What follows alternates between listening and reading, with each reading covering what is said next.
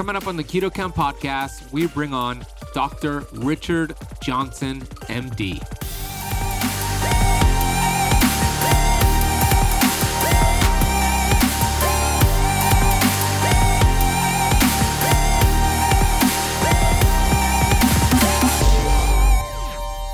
And the people who love exercise, they love it because it isn't that exercise helps you lose weight by burning calories.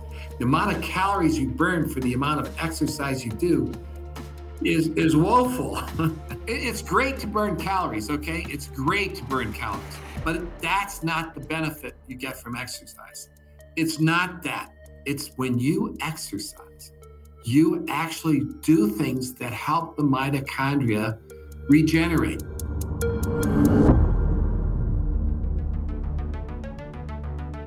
We have access to ancient healing strategies such as ketosis, fasting, and carnivore. And on the Keto Kamp podcast, we are determined to deliver the science to you. We bring in the thought leaders in this space to have extraordinary conversations so you could apply it and change your life. Your body was built to thrive. Your body is capable of healing as long as you identify the interference and remove it. I believe you are a masterpiece because you are a piece of the master. My name is Ben Azadi. I'm the best selling author of Keto Flex, and I want to thank you for spending part of your day with me.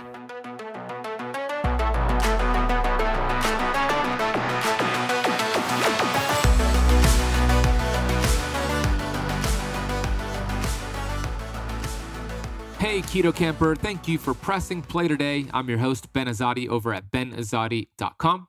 Today's episode is a very important one with Dr. Richard Johnson. He has a brand new book titled Nature Wants Us to Be Fat The Surprising Science Behind Why We Gain Weight and How We Can Prevent and Reverse It. And we're going to deep dive into his book. Go get the book right now. It's over on Amazon. We'll drop a link down below. It's available on Kindle, Audible, and hardcover. And we get into his backstory being a kidney doctor for over 25 years and some of the things he's discovered of course, he's written previous books, which you might have read before The Sugar Fix and The Fat Switch, which were all both fantastic books. And today we get into fructose and why there is a survival switch in the body and how fructose is metabolized primarily by the liver. And it is a cause of us gaining weight. And we get into how animals actually use fructose in the wild to put on as much fat as possible before they hibernate. Super interesting. We get into the link between uric acid, keto, gout, sugar and gout, purines and gout, red meat and gout. Is there a connection there? We get into the relationship of our hormones and fructose, specifically ghrelin and leptin. We get into why Dr. Richard Johnson loves keto and believes the keto lifestyle is so powerful, the benefits you can get from exercise in regards to the mitochondria going through a process called mitophagy and mitogenesis. We get into the many benefits of keto, the importance of oxygen for creating ATP and cellular energy, and much, much more. So, this is a deep dive into his brand new book titled Nature Wants Us to Be Fat. Hey, before I bring on Dr. Richard Johnson, I do want to take a minute here to get to the Apple Podcast rating and review of the day. This is a five star review from Hat Zeal titled, This podcast is extremely helpful. I just started keto, and with all the questions that I had, I found this podcast and my questions are getting answers. Thank you for the awesome podcast. Great job, Ben. I look forward to falling down the keto hole. Thank you. Awesome, Hat Zeal. Way to be in that keto hole, which is a great hole to be in. we, we provide a lot of uh, episodes on this show, three episodes three new episodes every week Monday, Wednesday, Friday. So there's a lot, there's plenty of answers to your questions. And I appreciate you listening and also taking the time to leave that rating and review. So if you haven't done a rating and review for the Keto Kamp podcast, please do so right now. It really helps the show grow, helps us reach more lives. I do want to remind you we have a few spots left for my upcoming 90 day heavy metals detox program. I believe toxins, specifically heavy metals are the number one driver for cellular inflammation, which is blocking your body from healing. And if you could remove that interference, then keto, fasting, all the things you're doing will upgrade by default. Nothing moved the dial for me farther when it comes to my health than doing the exact detox that I'm going to teach this small group for 90 days. So, for 90 days, I'm going to lead you through a heavy metal detox program. It's a small, intimate group. There is a 60 minute Zoom call with me and the other members every month. You also get access to an online portal that gives you step by step instructions for detox from videos with videos from Dr. Dan Pompa, Dr. Mindy Pelz, Dr. Caitlin Zazowski, Dr. Sonia Jensen, and many others that I am blessed to work with. You also get the supplements that are included for the detox, along with MetaOxy testing kits to assess your cellular membrane inflammation. This test is a urine test, easy to do, and it's 50 times more accurate than any blood test out there. And the results have been incredible. And I want these results for you. So if you want to learn more, and hopefully you're hearing this on time and we have some spots still left, head to ketokampdetox.com. We'll drop a link for that down below in the podcast notes. We'll put it right at the top. This is getting started very soon in just a few weeks, but once we reach a certain amount of members, we're going to cap it. So head to ketokampdetox.com. Okay, let's dive deep into fructose and why nature wants us to be fat with Dr. Richard Johnson. Dr. Richard Johnson is a professor of medicine at the University of Colorado and is a clinician, educator, and researcher. He is board certified in internal medicine, infectious diseases, and kidney disease, and is the founding editor of Comprehensive Clinical Nephrology, one of the main textbooks on kidney disease. For more than 20 years, he has led research on the cause of obesity and diabetes with special interest in the role of sugar, especially fructose, and uric acid. His research has been highly cited, published in top medical journals, and supported by grants from the National Institutes of Health. He is the author of The Sugar Fix, The Fat Switch, and his brand new book, Why Nature Wants Us to Be Fat. Here's Dr. Richard Johnson. All right, Dr. Richard Johnson, welcome to the Keto Kamp podcast. Thank you. It's great to be on. I'm grateful that Dr. Michael Goran uh, connected us, who was on our, our podcast a few weeks ago, and we had an amazing conversation. He thought we would have a great conversation, and I think he's right. We're going to have an awesome time today. You have a book, Nature Wants Us to Be Fat The Surprising Science Behind Why We Gain Weight and How We Can Prevent and Reverse It. Uh, I am grateful to have an advanced copy of the book, and the book is amazing.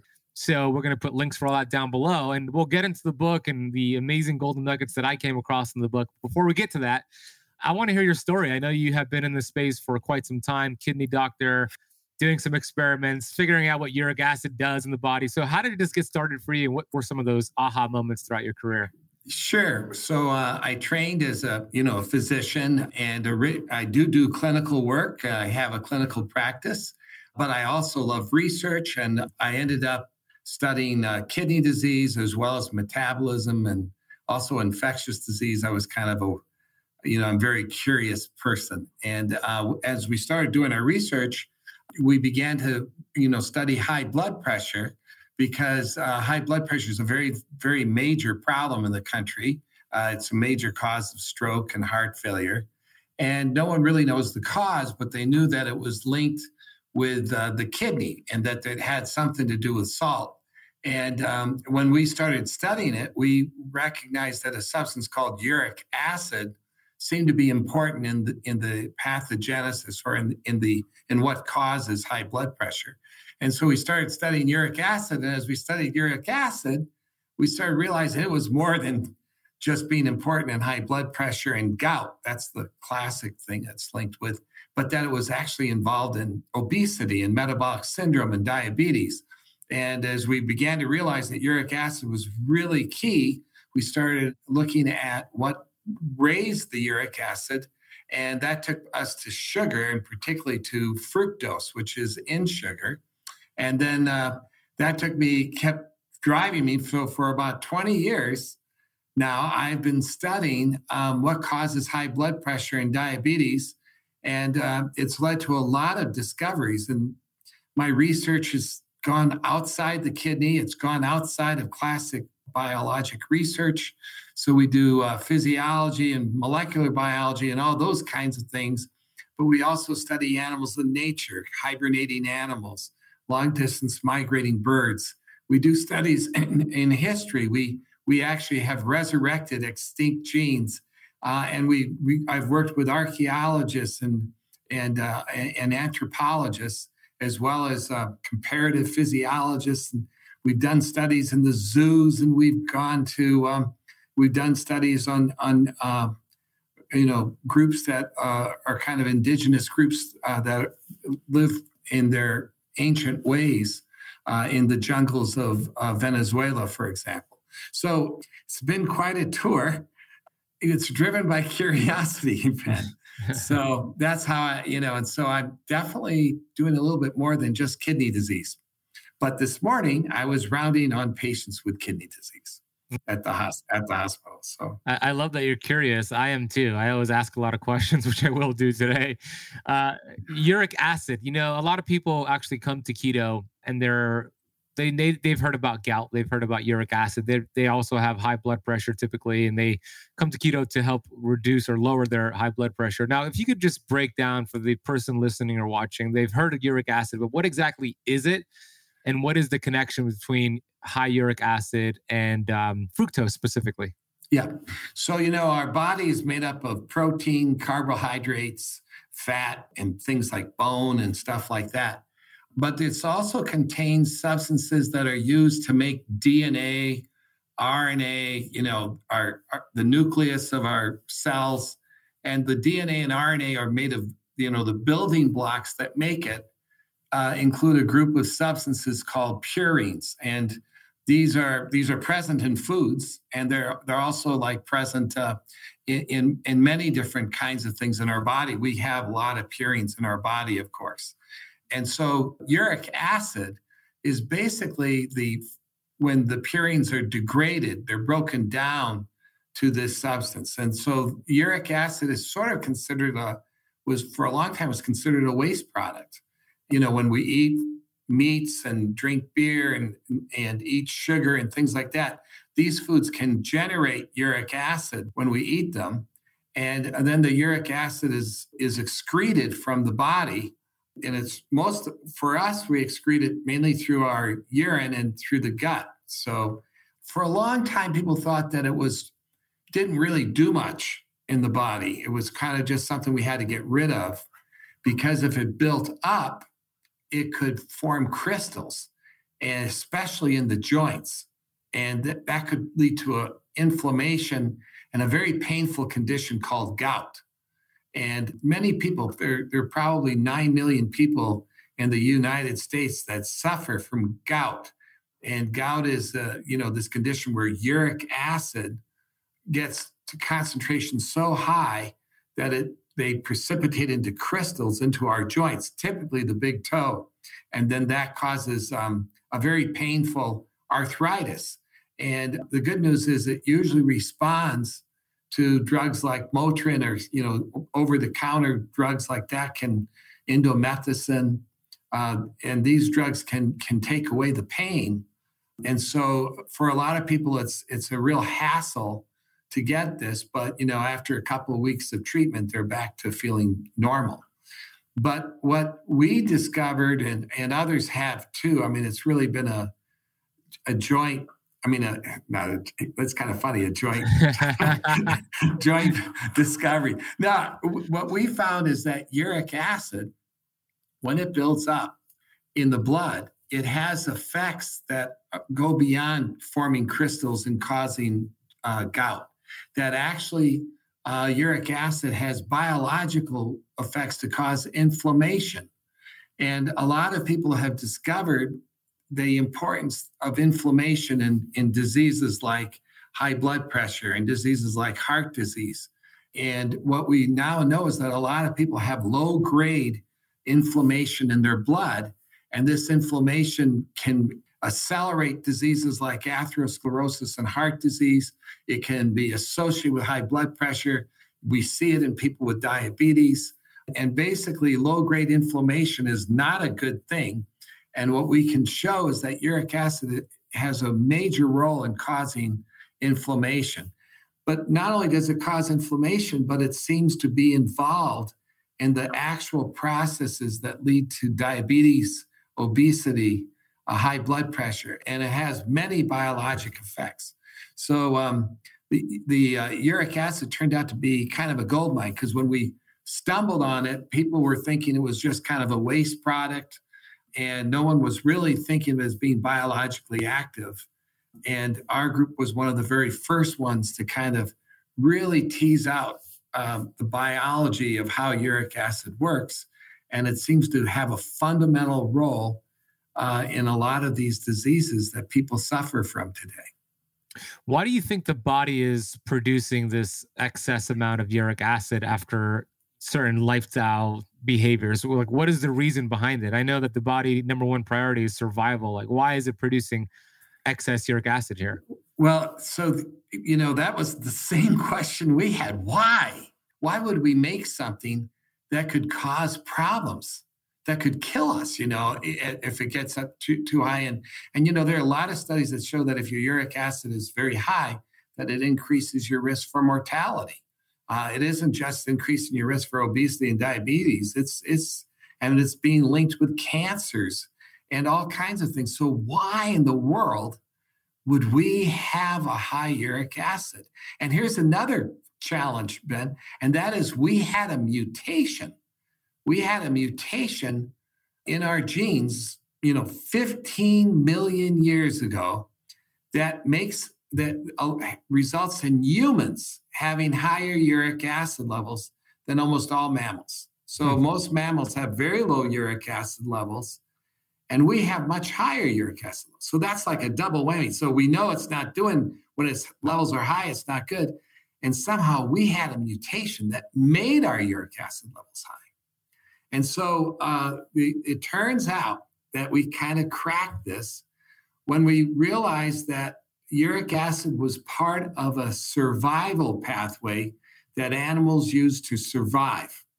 And what they do is they, when you're in the wild, one of the most important things is to have enough fuel around. You've got to be able to have enough food to keep going. If we use the food as calories and energy, you know that powers our thinking our our activity our ability to do everything. We need to have enough food and we want to avoid starvation. And fat is actually a if we can store fat we can get away with not having food around. So if we can't find food we want to have sufficient fat that we can survive on because we can when we break down the fat we make calories. And so we can live just on our fat as opposed to you know when there's no food around. So this means that an animal needs to be able to store fat for those times when there's no food around.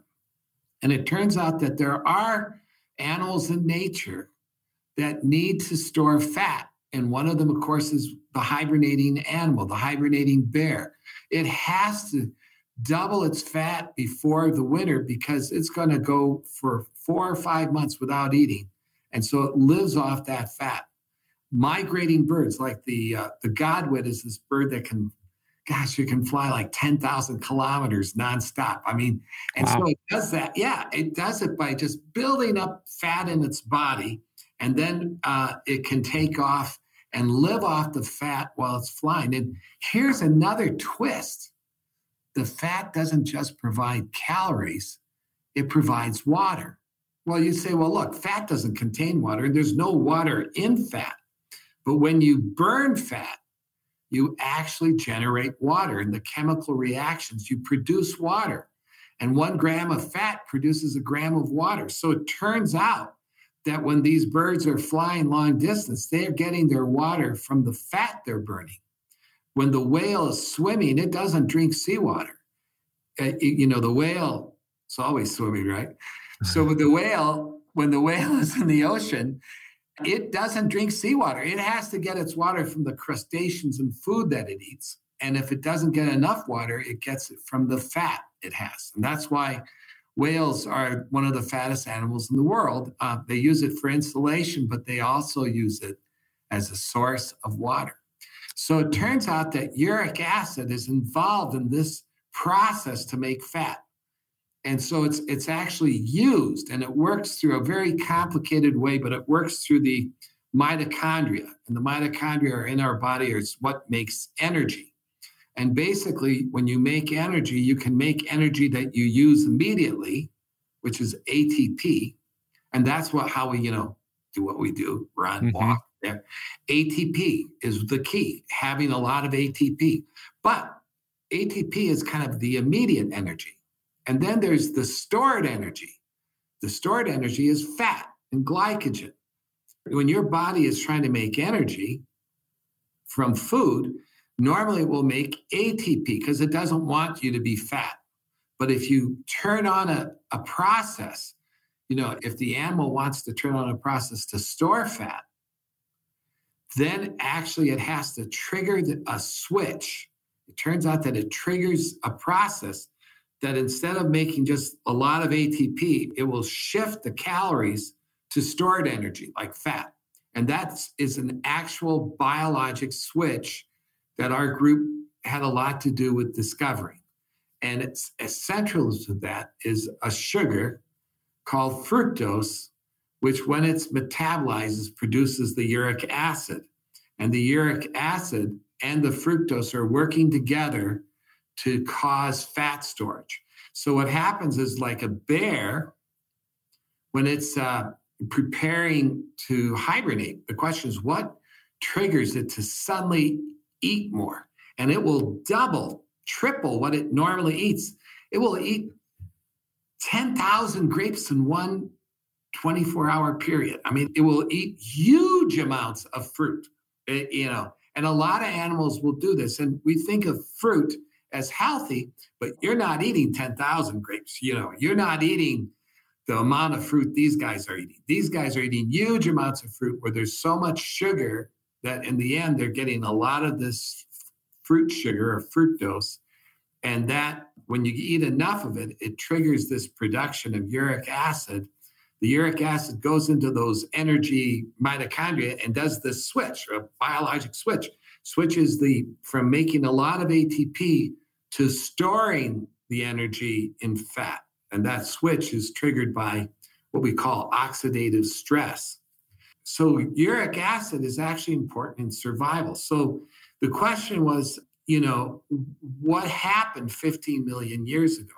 Because uh, back then we had much lower uric acids and we could still make fat. But what happened was, uh, you know, I was very curious. I'm very curious, Ben. I see that. I love it. And, and so what I did was I love Google and I love all these uh, ways you, you can pull articles from, the, you can go back and pull articles from like 1900 off of Google Scholar and 1800. And, and you know, in, in the old days, you had to go to these libraries and go from stack to stack. But nowadays, anyone can become a, a sleuth. And so, um, you know, I was very curious what happened 15 million years ago to our ancestors. And back then, the earliest, our ancestors were kind of an ape like animal that was the ancestor of apes and humans. And they were living in Africa. And I read that there was global cooling, not global warming. Global cooling was happening. And what was happening was the polar ice caps were growing and the sea levels were falling. And what happened was Africa, where these ancestral apes were, these apes were living in tropical rainforests. They were eating fruit, they were living in the trees. They were very successful. These were a big leap over the prior species, which were more like monkeys. These guys had big heads, they were tailless, they were much stronger, they were smarter, you know they were the beginning of of uh, you know the apes as well as humans. And these guys were very successful. They were living in the tropical rainforest and suddenly there were many species you know there were like 20 species of ape. And then what happened when the sea levels fell africa which had been an island basically had was not connected with europe. Suddenly there were land bridges and these animals along with a ton of other animals went across that land bridge into Asia and Europe, and it was warm up there. Back then, it was very warm. It was global cooling was occurring, but the at that time it was still fairly warm. And what happened was there there were actually uh, fruit trees and so forth, and a lot of rainforest that was even in Europe. And then it kind of got cooler, and the rainforest began to thin out, turn into more of a deciduous forest. And these apes were still kind of living off the fruit. That was the main thing they ate, and they could eat it year round. And then as it got cooler, around 15 million years ago, there wasn't enough fruit all year round. So there was a few months where there would be no fruit. And they started starving during that time because they weren't used to eating other foods. And so they they actually had to come out of the trees and they started foraging around looking for tubers and roots and other things they could eat and nuts. And during that time, it was a period of rapid evolution because they had to change their dentition changed so they could eat harder foods. They began to knuckle walk and their skeleton started to change. And they had a mutation at that time in uric acid. And that uric acid mutation, normally back then, the way animals got rid of uric acid is they would degrade it. They didn't have to get rid of it through the kidney. They didn't have to get rid of it through the gut. They just degraded it. They had an enzyme that would break it down. And then, and it was very easy. But they mutated that off that enzyme. So they lost that enzyme. So now the uric acid had to be excreted by the kidney and the gut, and it ended up with the uric acid levels going up about, you know, almost doubling. And what happened was that that uh, mutation, we said, okay, if uric acid is important to help store fat from sugar or from fructose, is it? If it's involved in how fructose causes the storage of fat, then if there's too little fruit around, then could that mutation have allowed the little fruit to be more powerful in its ability to store fat? Maybe you could store more fat from the same amount of fruit because you, would produce less ATP, but you could produce more fat and that would help you in the long term. So we started looking at that, and um, I went to Europe, met with this uh, famous anthropologist. and He and I uh, he ended up collaborating. Peter Andrews was his name, and he told me that this made a lot of sense and that the starvation was going on in Europe. And he had discovered that our ancestor came from an ape from Europe, and that ape had had migrated back to Africa at some point. And, he, and he had shown by fossils that the that our ancestor was actually an ape that had gone from Africa to Europe and then back to Africa. Hmm. And he had a paper in Nature, so that we knew that. But yet, all those apes were starving in Europe, and eventually they went extinct. So some some ape up there, some little group of apes made it back, and they ended, or ancestral apes, and they ended up to uh, evolve into humans, and they came back with that mutation. And we know that they got that mutation because we can actually identify it through molecular evolution, we can tell. So the question was, how did that mutation work? So uh, with Eric Gaucher, we resurrected the extinct gene. We actually were able to figure out the extinct gene. We resurrected it, put it in, in a cell culture system, and we could show that when liver cells, human liver cells, had that gene, they made fat in response to, to fructose. They did. But if you mutated it so they got a bigger uric acid response, then when they got fructose, they made a huge amount of fat for the same amount of fructose. So it like double, triple the amount of fat you could make from the same amount of fruit. And so we had a mutation occur. And then we then what we did is we took mice and mice are fairly resistant to sugar, but when we knocked out that enzyme or inhibited it, to make it kind of like a human, then suddenly they were very sensitive to sugar. So humans are very sensitive to fructose, and fructose is in table sugar, it's in high fructose corn syrup. And so we are very sensitive. We, we react to it much more. We were trained, we have the genetics to try to make more fat in response to sugar than others, you know, than other species. So we are sugar sensitive. It's fascinating. And so you you you fast forward to today, and you have, of course, people juicing their fruits, so they're even making it worse by removing all the fibers and increasing that sugar load. Hey, Keto Kamper, it is time to get your shift together. What do I mean? Sugar Shift is a unique probiotic designed as a working system to convert the sugars glucose and fructose in your gut to the free radical scavenger mannitol, which also feeds a healthy gut microbiome, supports the mitochondria, and by the way, it increases the production of butyrate, which helps protect the gut lining and is one of the main ketone bodies. You heard of it, beta hydroxybutyrate.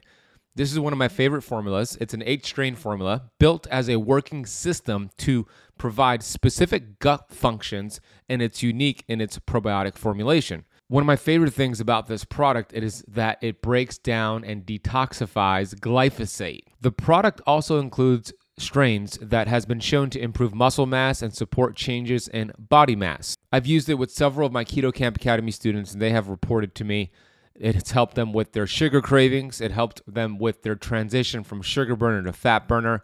Helps to keep them in ketosis and take the results to another level.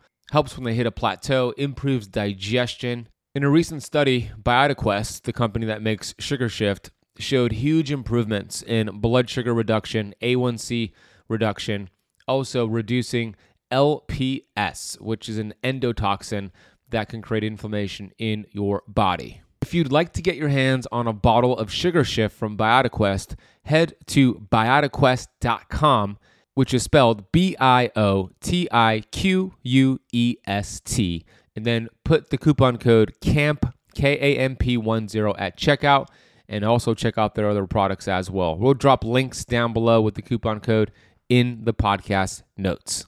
So when you talk about this switch, right? This switch to burn fat is blocked and now we're storing fat. So instead of using ATP for energy, we're using body fat for energy. And a lot of people in America have lost the ability to burn body fat and use ATP, get into ketosis, etc.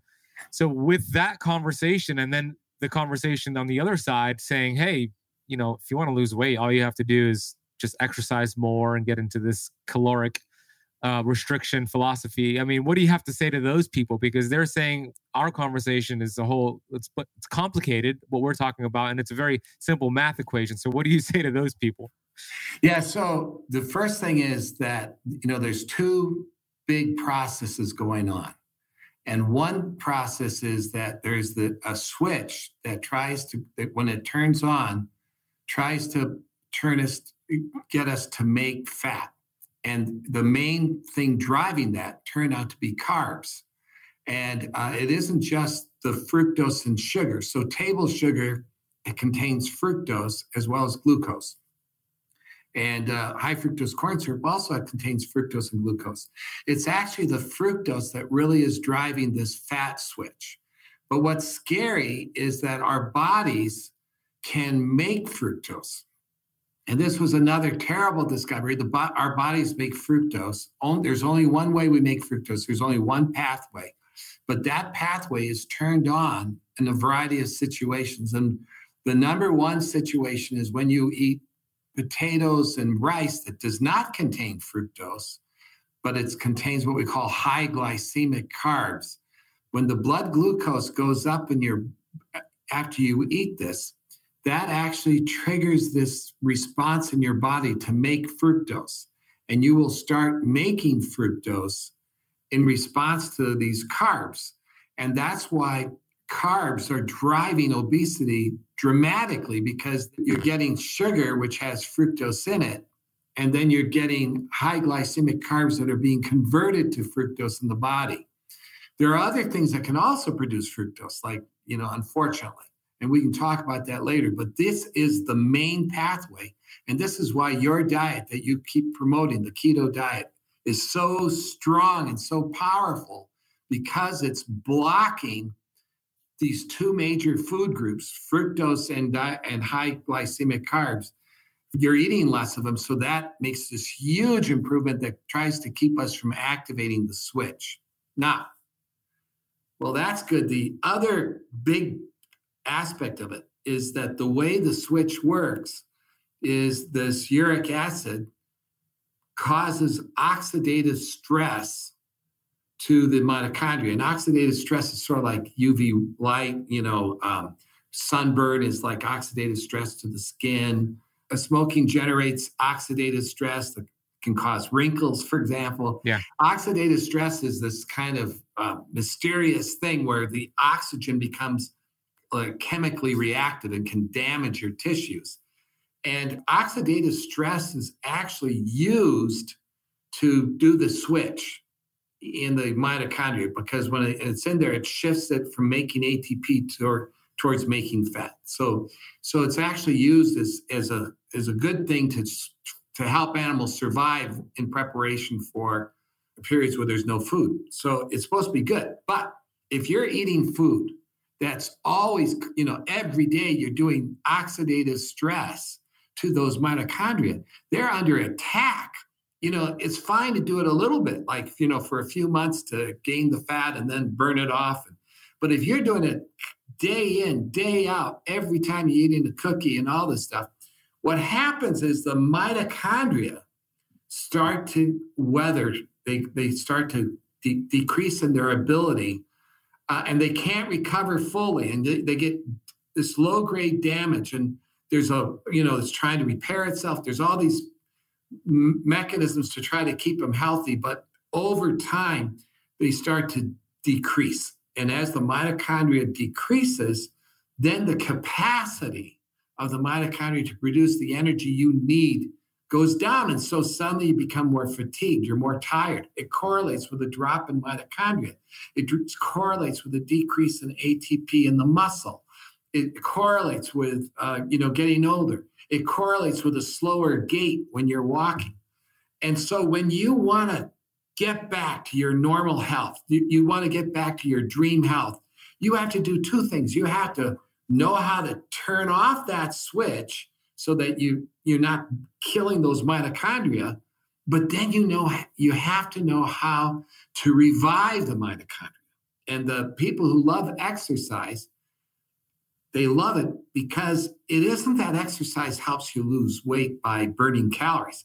The amount of calories you burn for the amount of exercise you do is is woeful. yeah, yeah. Well, people people misinterpret that all the time because they're like, "Oh, I did a workout and I burned 600 calories." No, you didn't because if you sat on your couch, you probably burned 450. So exactly. you really burned 150. Yeah. Yeah. So it's not about burning calories. It's great to burn calories. Okay, it's great to burn calories, but that's not the benefit you get from exercise.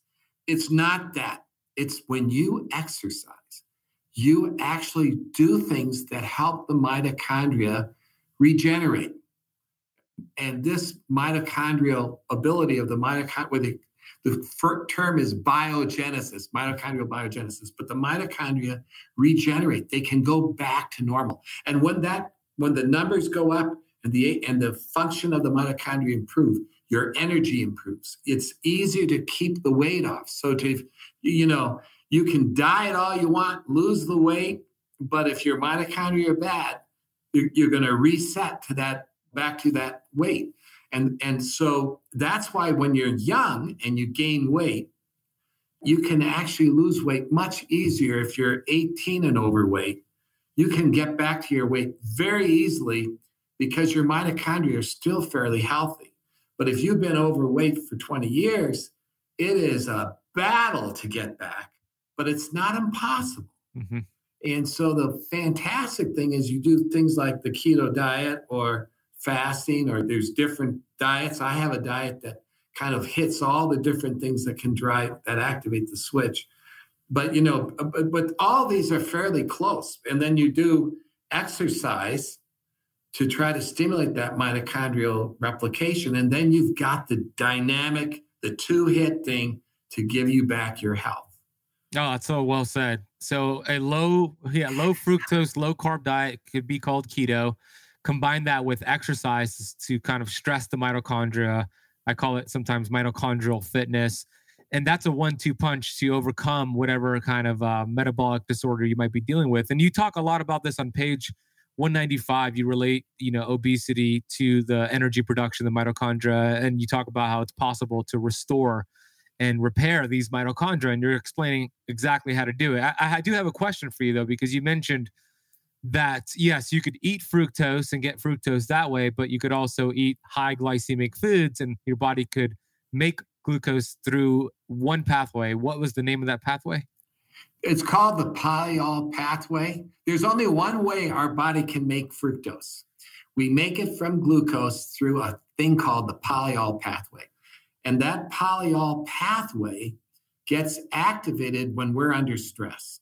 So it gets activated, uh, for example, you know, if you're not getting enough oxygen, uh, if you're under extreme stress, but it's also activated by certain foods. And this is what animals do. So they, they high glycemic carbs. When the blood glucose goes up, that activates it. Another is really salty foods. I hate to tell you. So here's what's interesting. I, I would love to do a study. I, I, probably will do a study like this.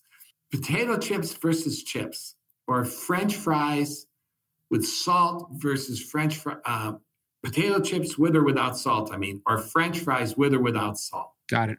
Now, we know that the salt makes it taste a lot better. And so you eat more. But if I controlled how much you ate, my bet would be that the salted French fries will still cause more obesity because the salt turns on the enzyme to convert the starch in the potato to fructose.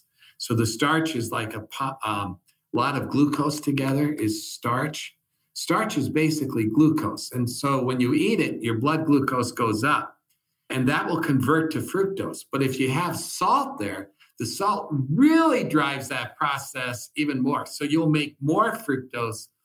And, uh, you know, we've done studies where we've uh, given people like salty foods and so forth, and we can show that we can activate the switch immediately with like a bowl of salty soup. Every time you, you eat salt and you get thirsty, you're activating the switch to help convert the glucose in your body to fructose. So you know, I know what you're going to say. Wow, what are you telling me? Salt can cause obesity? Yes, that's what I'm telling you. But you're saying that in the context of salt with carbohydrates, not necessarily. Yes, yes. Salt, salt alone, salt has no calories, right? Yeah.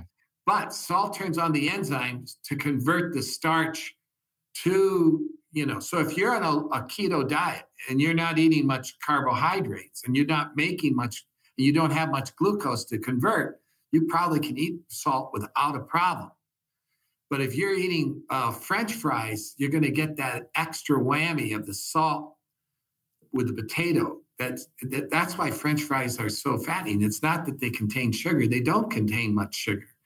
They contain glucose, uh, you know, a starch, mm-hmm. but they don't contain table sugar. They don't contain fructose. I, I do want to, uh, Ben. I want to say one thing because you know we've been slamming fruit as a mechanism for causing obesity. But you know, the, the truth is that humans are not eating the same amount of fruit that animals do to become fat. And I just wanted to point out that there's a difference between eating a whole fruit that has fiber and potassium and flavonols and vitamin C and all these things that actually help counter some of the effects and uh, drinking a soft drink that's got 10 times more fructose and you drink it in one in 30 seconds. So when mm-hmm. you when you take a soft drink, you are you're just hitting your you're activating the switch like bingo. If you eat a natural fruit, it has like one tenth amount of fructose or one fourth amount or one fifth, and, and it's got all these other things in fiber. It's absorbed slower. There's less fructose, and actually, it's the natural fruit contains so many good things that there's no real anything bad from that. In fact, a natural fruit's good. And we did do a study where we did a, a took people who are overweight and we put them on a low fructose diet where it was low sugar and low fruit. And we put the other group on a low sugar diet, but they were still able to eat fruit. And both groups did great. Both groups had an improvement. So natural fruits themselves you certainly can eat some. Now, if you eat a ton of fruit, like a big bowl of grapes in front of the TV, you're going to get into trouble. In my book, I actually go through the different types of fruit and you know how much is good. But basically, we should view natural fruit as our friend, not as our enemy. But fruit juices, where you take five fruit and make a smoothie, now you've got this. You've removed a lot of the good stuff and fiber, as you as you pointed out, and then you drink it really fast and then you get a big bolus of fructose. And, and the other thing to know is that the way the switch is activated, it isn't from the calories of fructose, it's from the concentration. So if, if you had a soft drink and you drank it really fast, you're eating a lot of fructose in a short period of time. So the concentration is very high. And, and when the liver gets this wave of fructose, it activates the switch like that. But if you if you sip the fructose, if you sip the soft drink and took one sip, and so the very little fructose got to the liver, because there's even though there's a huge amount in the glass, you only took a tiny bit, and then you drank that whole glass over 24 hours. You know, you, you took a sip every 15 minutes the fructose concentration will never get to the level to to activate the switch. In which case, the soft drink just becomes the calories in the soft drink, which is can be significant, but it's not it's not huge. It's not making you want to make fat. So it's it's it turns out that it's kind of sneaky. So liquid fructose, liquid drinks are a hundred times worse than mm-hmm. solid drinks. I mean solid foods that have yeah. sugar. Interesting. Yeah, I, I love that you shared that. We're not saying all fruit is bad. We're distinguishing between fruit juice and actual fruit. With that being said, if you're somebody who's obese, you know, diabetic, it might be a good idea to lower your fruit intake to get into ketosis and then eventually bring it back in. That's kind of the way I teach it. Absolutely. I totally agree with it. And there's another great benefit of ketosis. And um, it turns out that when you eat sugar, you have to absorb the sugar right? You, you break the sugar down in your gut and then you have to absorb it. And the ability to absorb sugar varies from people to people. So if, uh, if you're eating sugar every day, you're going to absorb the sugar very fast because your intestine intestinal lining changes so that you can absorb it faster. The body likes sugar. It shouldn't, but it thinks it does. And so it will try to absorb more. And so if you put an animal on a high sugar diet, it will learn how to absorb it fast and absorb it very efficiently. But if you don't eat sugar, those transport systems to transport the sugar into the body get turned off. It's like rebooting, they go way back down to low levels. And when that happens, like on a ketosis diet, and it only takes like 10 days or so to turn it off. So every time you go on a low carb diet for like 10 days, you're rebooting the system and you're turning that off. And then the same amount of sugar is not going to be absorbed as readily as it was before. So mm-hmm. you're going to gain a, a, another benefit. Of course, you're not eating sugar, yeah. but it, you know, but when you eventually go back to some kind of carbs, which ultimately we all do, right? So, um, you know, that'll help a lot yeah, I, we did this study that was kind of fun. We did it in, um, we, we took children who had been diagnosed with fatty liver and um, they'd been diagnosed with a biopsy. So these are poor, these kids uh, are overweight, obese, and they have fatty liver and they're, they're only like 15 years old. It's, it's not great. It's awful. And, and then we had some kids that were overweight or obese, but did not have fatty liver at least at that level. And then we had some normal kids, and we gave them a. Everyone took one dose of fructose, and we could measure how much they absorbed. The kids that were thin, they couldn't absorb the fructose very well because their systems to to transport it were kind of turned down. The kids that were overweight, they could absorb the fructose much more, and they also could metabolize it faster. They could break it down. But the kids with the fatty liver, they were the best. They, they, I mean, they were the ones that could absorb almost all the fructose and they could metabolize it very, very rapidly, showing that their system was upregulated. So if you take a person with fatty liver and you put them on a keto diet, you're going to have a dramatic effect on their fatty liver. Yeah. It's going to be dramatic because uh, you're really you know, it, it turns out that sugar is the number one driver of fatty liver.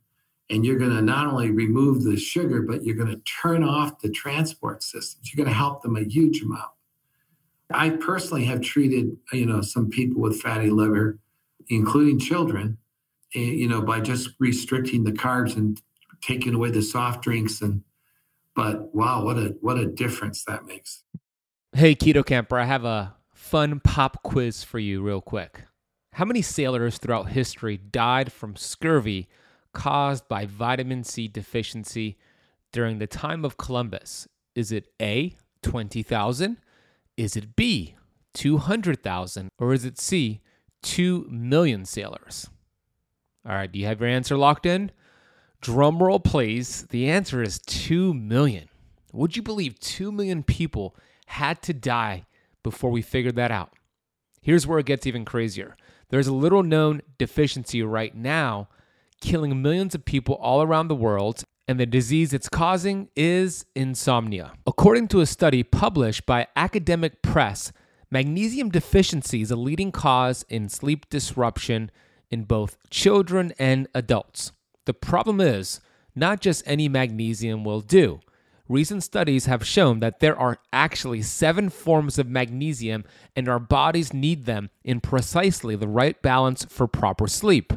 There's only one magnesium supplement on the market that has the full spectrum of all seven forms, and it's called Magnesium Breakthrough. I gotta tell you, when I take this stuff, I just feel on. My body is finally getting something it's been desperately needing. To learn more, go to magbreakthrough.com slash ketokamp and use the coupon code ketokamp10 to get 10% off your first bottle. If it doesn't fix your sleep, digestion, and energy levels like it did for me, or if you're not satisfied for any reason, they'll give you a prompt and courteous refund on the spot. They guarantee it. So head over to magbreakthrough.com slash ketokamp, use the code ketokamp10, and go get your mag breakthrough. We'll include the link in the coupon code in the notes down below. All right, let's go back to this conversation. I have a follow up question on that the pathway. I, I want to know if I'm saying it right. Is it called the polyol pathway? Yeah. Okay, the polyol pathway. You, I find this fascinating. I haven't really studied too much about it besides your work, and I have a follow up question on it. So, you mentioned that if you eat high glycemic foods, you could turn on this pathway polyol pathway where your body then actually makes its own fructose. You also said in a stressful state, you could also turn on this pathway. So my question is this, and thought process is this. I know that stress is a silent killer, mental emotional stress, and, and just being in a state of fight or flight all the time. One of the reasons why it could make you gain weight is the response of cortisol and glucose following cortisol. But my thought process now is if you're in a stressful state from work, watching the news all day, whatever it is, are you going to be turning on this polyol switch and and uh, storing fat instead of using ATP for energy? Yeah, you know, so this switch does a number of things. It does store fat and it produces less energy. So that's true. And, but it also makes the cells require less energy. So everything, the mm. metabolism slows down. So it tries to slow it down because if we can slow down the metabolism, then the, the cell has a, you know, the, that you have a better way, uh, a better chance to survive. Mm-hmm. So, uh, for example, under low oxygen conditions, you, uh, the animals will start to make fructose. And there's a naked mole rat, which they, that's what they call it. It's this funny looking animal that lives in Africa and it, and it goes down these burrows where there's like very little oxygen and they're like way down under the ground. And the oxygen level is so low that if you put like a mouse in there, they'll they'll die because there's oxygen so low. But these animals live by making fructose with the polyol pathway, hmm. and that they what they do is the, uh, they they shift. So when you make ATP in the mitochondria, you use oxygen. So uh, it, one of the main reasons we need oxygen is for our mitochondria to make the energy we we need. So if we don't have enough oxygen, we can't make the, energy very well. But there's a backup system, and it's called glycolysis. And this backup system makes energy without oxygen. And so if we can, but it doesn't make it as much, it's much less efficient. So what happens is this switch, for example, switches from this oxygen demanding system to a low oxygen system to help you survive under low oxygen settings. It also, for example, makes you insulin resistant. Why do you want to be insulin resistant? Why is that a survival mechanism? Because uh, our body uses likes to use glucose as a fuel. Now, when you go on a keto diet, it's a different story, right? But normally the body uses glucose as its fuel, and the muscle uses it, and the liver uses it, the brain uses it, and glucose is the the main fuel. It's the main carbohydrate fuel in our body, the main carbohydrate fuel. And we have circulating glucose in our blood that's used to go to the muscle and all the everywhere. Okay, so when you the muscle uses a huge amount of the glucose, and the brain uses about 25% of the glucose. It uses a huge amount too. So let's say there's not enough food around. Well, what do you want to do? If you don't have enough food, do you want to reduce the glucose evenly? To, eh, no, you don't. You want to be able to think because even though muscle is so important and strength is so important, if you're not thinking, you're dead. Yeah. So the, the, what they want is to get enough glucose to the brain. And so what insulin resistance does is it reduces the amount of glucose that gets into the muscle and into the liver and, and into the fat. But the brain, much of the brain does not require insulin to move glucose in. So we use this hormone insulin to drive the glucose into our cells. So if you become insulin resistant, what happens is the tissues become resistant to the effects of insulin to move glucose into the cells. So the, the skeletal muscle doesn't get as much glucose, even though it's, it's higher in the blood, it's higher because it's not getting into the muscle. And so the blood level goes up, which is great because the brain can use the glucose without the insulin. And so insulin resistance is a way of shunting the glucose that's available from the skeletal muscle to the brain. So the brain gets, you know, and so that's part of the switch too. So the switch is making you insulin resistant to help preserve glucose to the brain. It's reducing our oxygen needs. It's storing fat. It's actually stimulates foraging so that you're looking for makes food. sense. Yeah, it makes sense. You want to be alert. You want to be able to see a predator. Yep. Exactly. And you got to be make fast decisions. You have to be able to, you know, and and so interestingly, it slows your metabolism, but when you're resting, not when you're in activity. Because when you're foraging, you want to have that metabolism. You want to be looking around. You want to have the energy going. But when you rest, you want to really uh, let things drop so that yeah. you can, yeah. So the way the switch works is it decreases metabolism during rest, not during activity.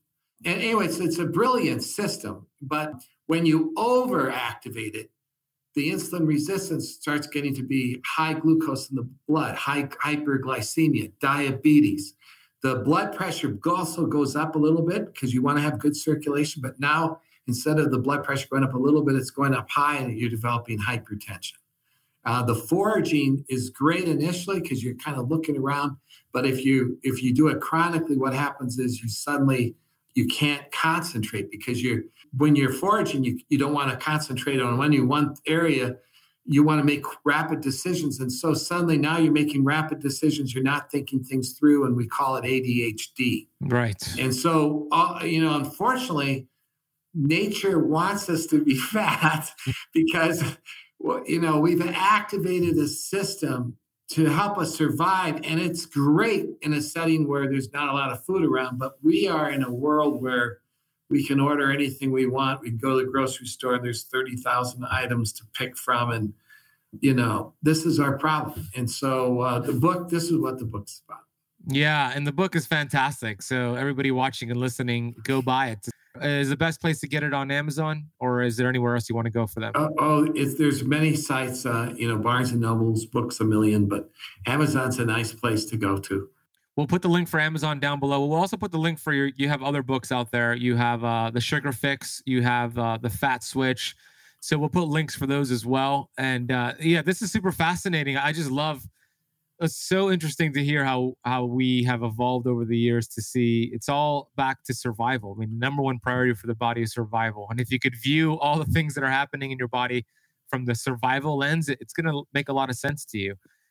You know, uh, as a person who's done medical research for you know 20 years, 25 years, what I've learned is that understanding you know how we got here and that what we call the evolutionary biology is so incredibly insightful when it comes to trying to understand disease.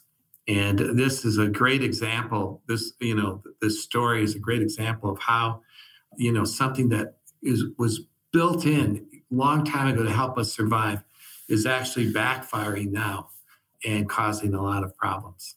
Yeah, so fascinating. Well, you do a good job at helping people become aware, and I hope the Keto Kampers are now aware and they make a better choice. So go get the book so you can understand it some more. Besides the links we're going to put down below, where else can they check you out? Uh, there is, uh, I do have a website, drrichardjohnson.com, and we've, we're putting lots of little stories in there. And, you know, I think it's an interesting website because you can actually learn. There's a section there where we, we talk about nature and, and also some of the controversies going on in, on, in obesity and diabetes research and so forth.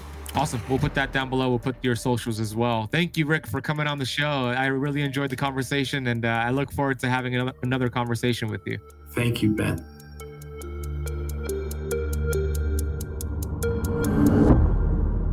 I hope you enjoyed that conversation with Dr. Richard Johnson. Thank you for listening to the entire episode and reaching this point. Uh, go get his book. I think you're really going to love it. Maybe buy it for somebody as well. We'll drop a link for the book down below it's going to, I, I, I believe, make a big difference in this world and really understand obesity and the related disorders to obesity.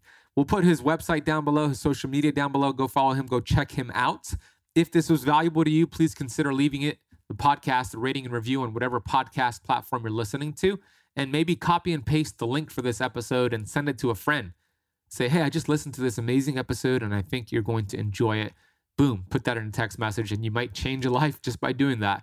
And one final reminder here is that our 90 day detox program has a couple more spots left. If you want to learn more and join me for 90 days, we only do this three times a year. Head to ketokampdetox.com. We'll drop a link down below. Thanks so much for listening to the entire episode. I'll see you on the next one.